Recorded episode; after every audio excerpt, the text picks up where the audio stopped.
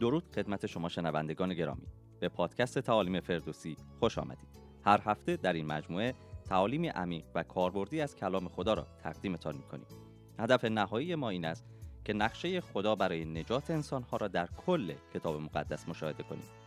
با مشاهده نیاز به یک نجات دهنده که در عهد عتیق آشکار گردیده است قادر خواهیم بود که درک بهتری از خبر خوش در عهد جدید به دست آوریم. این پادکست توسط تیم تعلیمی فردوسی تهیه و تقدیم شما می گردد.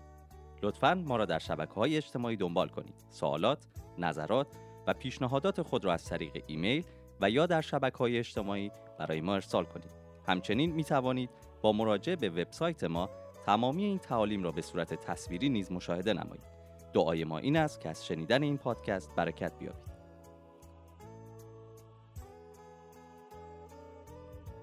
So let's begin chapter 2 and let's read verses 2 through 5. باب دو رو حالا با همدیگه شروع می‌کنیم و بیایید از باب دو آیات دو تا پنج رو با همدیگه بخونیم آنگاه خداوند مرا پاسخ داد رویا را بنویس و آن را بر لوحها به روشنی بیان دار تا ندا کننده با آن بدود زیرا زمان مقرر برای تحقق رویا هنوز نرسیده ولی به سوی مقصد می شتابد و قاصر نخواهد آمد. اگرچه به طول انجامد منتظرش بمان زیرا که به یقین خواهد آمد و تأخیر نخواهد کرد. هان او که به خیشتن میبالد ملاحظه کن. جان او در اندرونش صالح نیست اما پارسا به ایمان خود زیست خواهد کرد. شراب شخص متکبر را رسوا می کند او قرار و آرام ندارد زیرا همچون گور آزمند است و به سان مرگ سیری ناپذیر همه قوم ها را نزد خود جمع می کند و همه ملت ها را با خود گرد می آورد So in verse 2, God gives Habakkuk instructions. Write the vision down. در باب دو آیه دو خدا یک روشی رو به حبقوق نشون میده و میگه این رویا رو بنویس The picture here is to make a sign large enough so that the people, as they're running away in panic, they can still read the sign. بنابراین تصویری که خدا به حبقوق نشون میده میگه یک نشانه و یا یک تصویری رو اونقدر بزرگ ایجاد کن که وقتی مردم در حال دویدن فرار کردن و یا در اون هرج و مرج و گیجی خودشون میدون بتونن این تصویر رو به وضوح ببینن Uh, so you can see this picture in your imagination. The Babylonians are coming, they're attacking, and the people are running away, running away fast, and the sign is supposed to be something that they see as they're running, reminding them of what God has said. بنابراین در اون قدرت تخیل و تصور خودتون می‌تونید این رو ببینید که کلدانیان به قوم خدا حمله کردند و حالا مردمی که در حال فرار هستن و دارن به سرعت میدون به این نشانه می‌رسن و از مقابل اون میدون ولی می‌تونن به وضوح ببینن اون چرا که خدا به حبقوق نبی گفته که بنویسه Let's look in verse 3. آیه سه رو ببینید For still the vision awaits its appointed time. زیرا زمان مقرر برای تحقق و رویا هنوز نرسیده It seems slow, but wait. به نظر آرام و یواش میاد ولی منتظر باش You know, this is a this is a tough lesson to learn, I think. فکر میکنم این درس خیلی سختی هست که ما باید یاد بگیریم God God fulfills his promises in his time. خدا وعده ها و عهد خودش رو در زمان خودش محقق میکنه And and so really this is a point of encouragement for all of us if they seem if God's if God's promises seem slow to you, be patient. Wait. یک کلام تشویقی برای همه ما که این رو میشنویم در خودش داره که اگر به نظر می‌رسه که خدا در تحقق اونچه که به شما وعده داده آرام و یواش هست انتظار بکش چون در زمان مقرر اون وعده به انجام خواهد رسید And I want to encourage you my brothers and sisters, don't give up. و برادران و خواهران من می‌خوام شما را تشویق کنم که تسلیم نشید God's promises are on his time system. وعده های خدا در اون سیستم و نظم زمان خودش They're محقق never میشه too slow هرگز زیاد آرام و یواش God will نیست always fulfill his purposes. همیشه خدا وعده ها و اهداف خودش رو محقق میکنه So the next verse in verse 4 is what Habakkuk is supposed to write on the sign. و در آیه چهار اون چیزی رو که حبقوق باید روی این نشانه و علامت بنویسه می‌بینیم So let's read verse 4 together. And then, and as you read this, I want uh, the people in their imaginations to see this, this verse on a very big sign as people are running away from the Babylonians. پس همینطور که با هم آیه چهار رو می‌خونیم می‌خوام شما که این برنامه رو تماشا می‌کنید توی تصور خودتون این رو اینطور تصور کنید تخیل کنید که مردمی که به سرعت در حال دویدن و فرار هستن می‌تونن این نشانه و علامت بزرگ رو که نوشته شده و این کلمات روی اون نوشته شده رو ببینن. All right, so let's read verse 4. بنابراین آیه چهار رو می‌خونن. هان او را که به خیشتن میبالد ملاحظه کن. جان او در اندرونش صالح نیست اما پارسا به ایمان خود زیست خواهد کرد. So, this verse, we need to make sure that the pronouns have the right uh, nouns attached to them. می‌خوایم مطمئن بشیم که در قرائت و خوندن این آیه تأکیدهای درست روی فعلهایی که در این آیات و در این کلمات استفاده شده قرار گرفته So, in verse 4, it says, Behold, his soul is puffed up.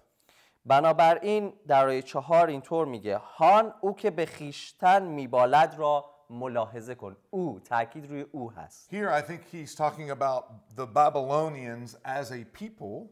اینجا فکر می‌کنم این او به معنی کلدانیان به عنوان اون ملتی که به خودشون میبالن هست But I think that we can apply this not just to the Babylonians, but to all people who are unrighteous.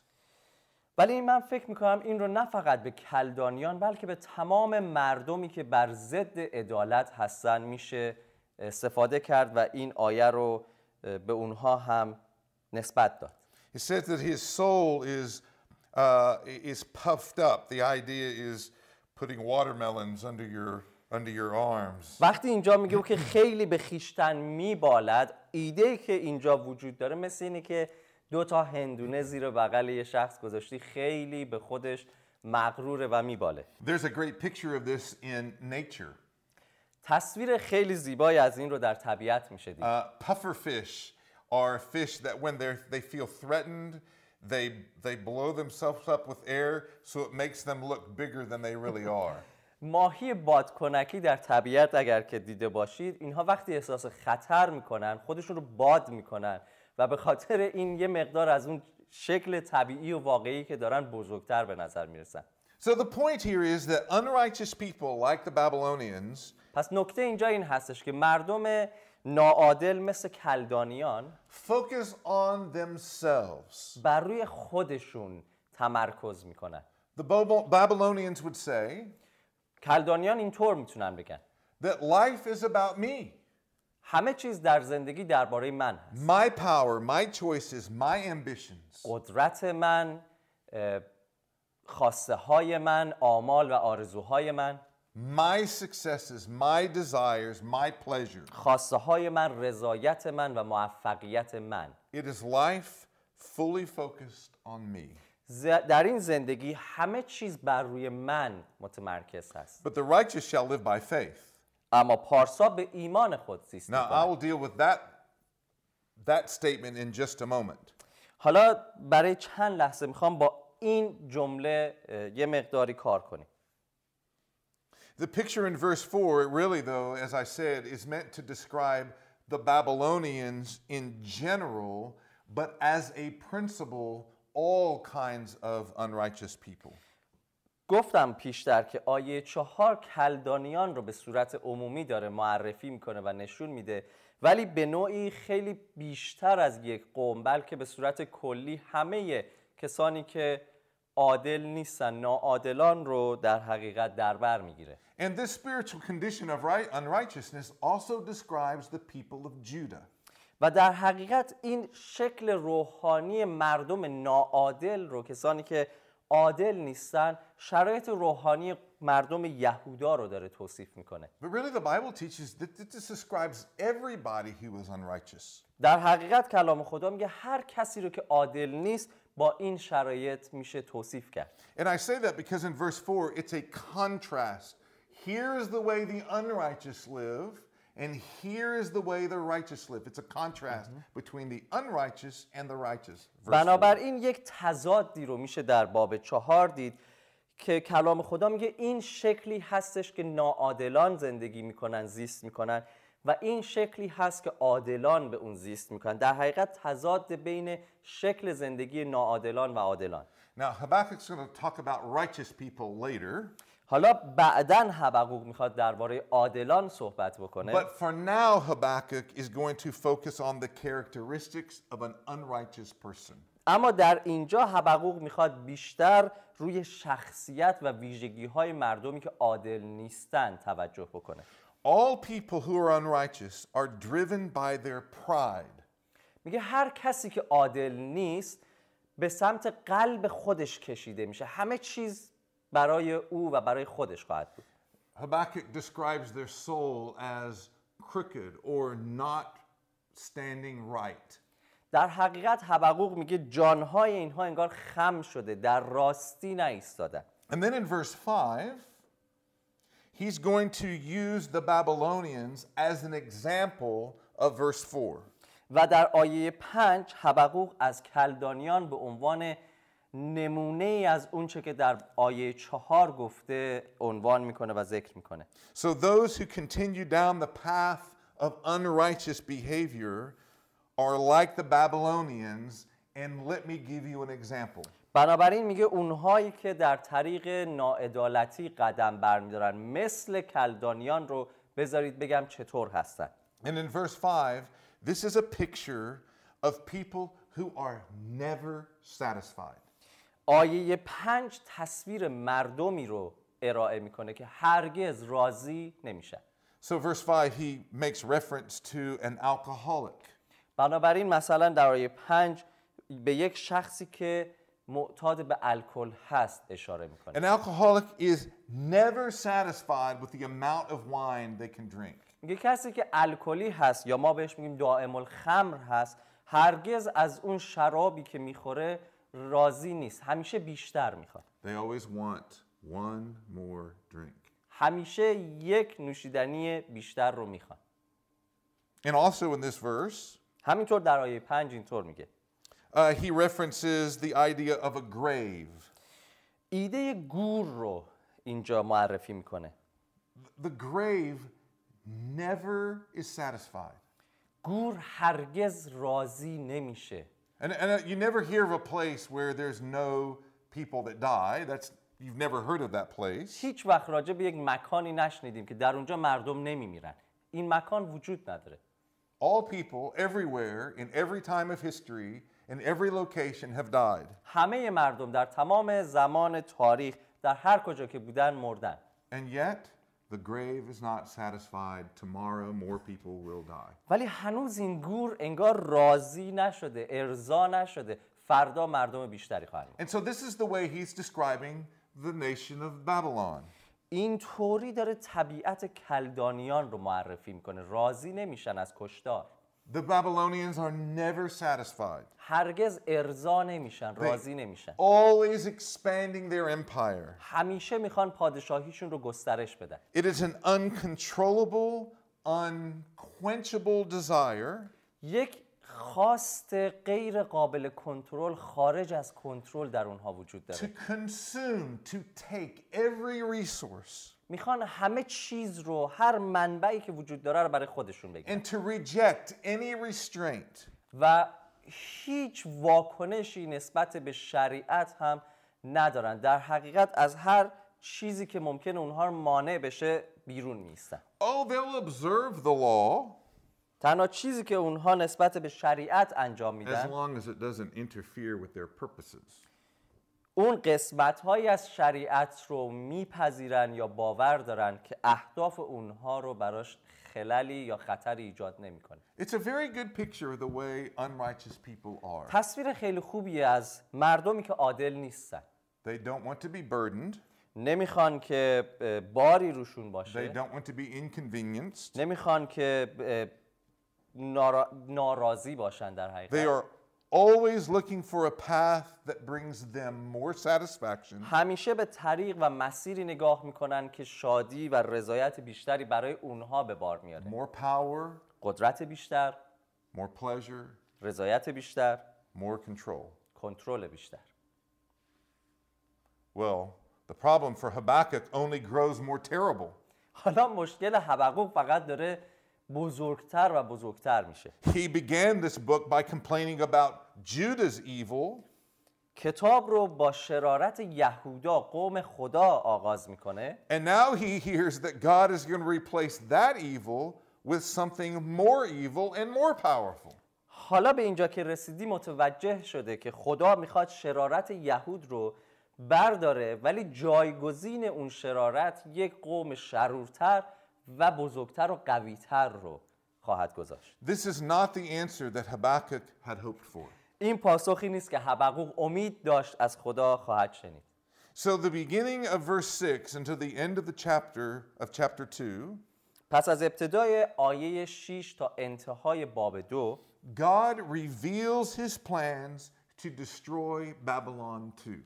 خدا داره نقشه خودش رو آشکار می‌کنه برای حبقوق که چطور کلدانیان و بابلی ها رو نیز از بین خواهد برد He identifies their evil شرارت اونها رو معرفی and می‌کنه he promises to bring them justice. و وعده میده قول میده که اونها رو داوری خواهد کرد و عدالت بر اونها قرار خواهد گرفت So in just a moment, I'm going to have you read this. حالا می‌خوام که اینها رو بر چند دقیقه بخونیم And, and this is what I want you to hear as you're reading. و میخوام این وقتی که میخونیم این رو بشنوید God is going to bring them justice. خدا عدالت رو برای اون قوم شرور خواهد آورد So let's read verses 6 uh, to the end of chapter 2. That's verse 20. پس از باب دو آیه 6 میخونم تا انتهای باب که آیه 20 هست آیا اینان همه بر او تنه نخواهند زد و به تمسخر او را نخواهند گفت؟ وای بر آن که بر آنچه از آن وی نیست میافزاید و خیشتن را زیر بار سنگین وسیقه ها خم می‌سازد. تا به کی چنین خواهد کرد؟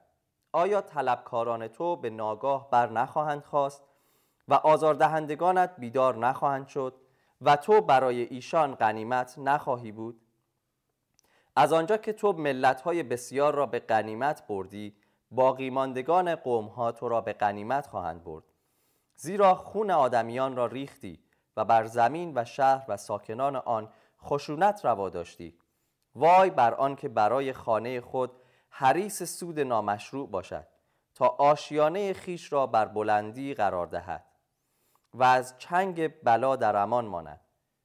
تو با منقطع ساختن قومهای بسیار رسوایی برای خانه خیش تدبیر کرده و بر جان خیشتن گناه ورزیده ای زیرا که سنگ از میان دیوار به فریاد در خواهد آمد و تیر چوبین او را پاسخ خواهد داد.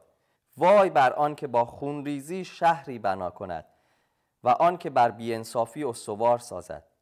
آیا این از جانب خداوند لشکرها نیست که قومها برای آتش مشقت کشند و ملتها برای بتالت خیشتن را خسته سازند.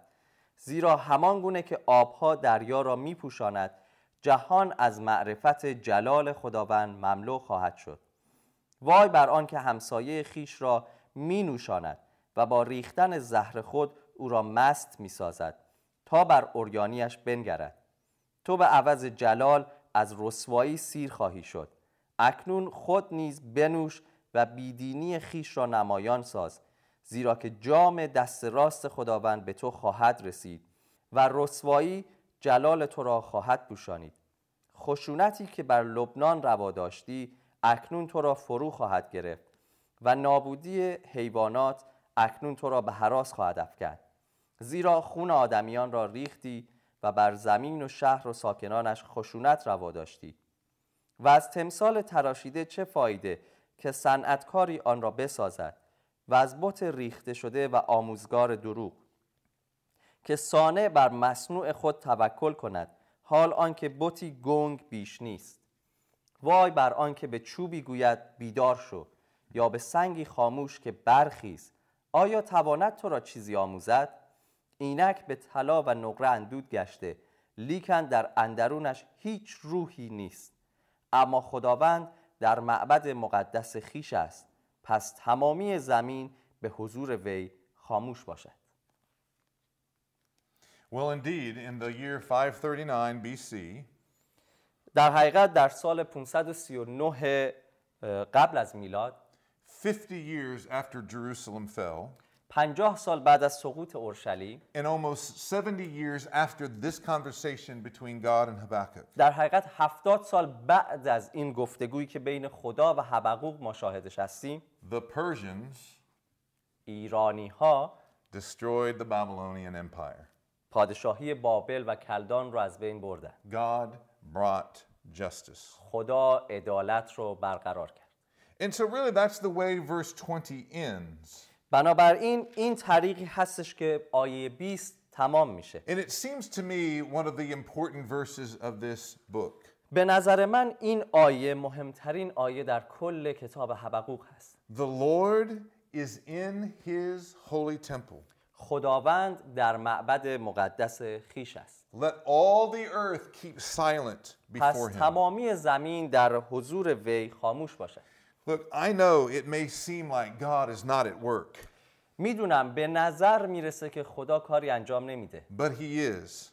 اما انجام میده It may seem like God is silent, به نظر می‌رسه که خدا سکوت کرده but God reminds Habakkuk اما خدا به حبقوق یادآوری that می‌کنه God always has the final word. که همیشه کلام آخر کلام خدا هست The idea that even in the most difficult circumstances, ایده ای که حتی در سختترین و دشوارترین مشکلات the most intense injustice, در نبود و فقدان عدالت the greatest persecution, در اون عظیمترین جفاها God will all make all things right according to his mercy and justice. خدا به واسطه عدالت و رحمت خودش عدالت رو برقرار And خواهد when کرد. he does, و وقتی این کار رو انجام there will میده be no one who can challenge him.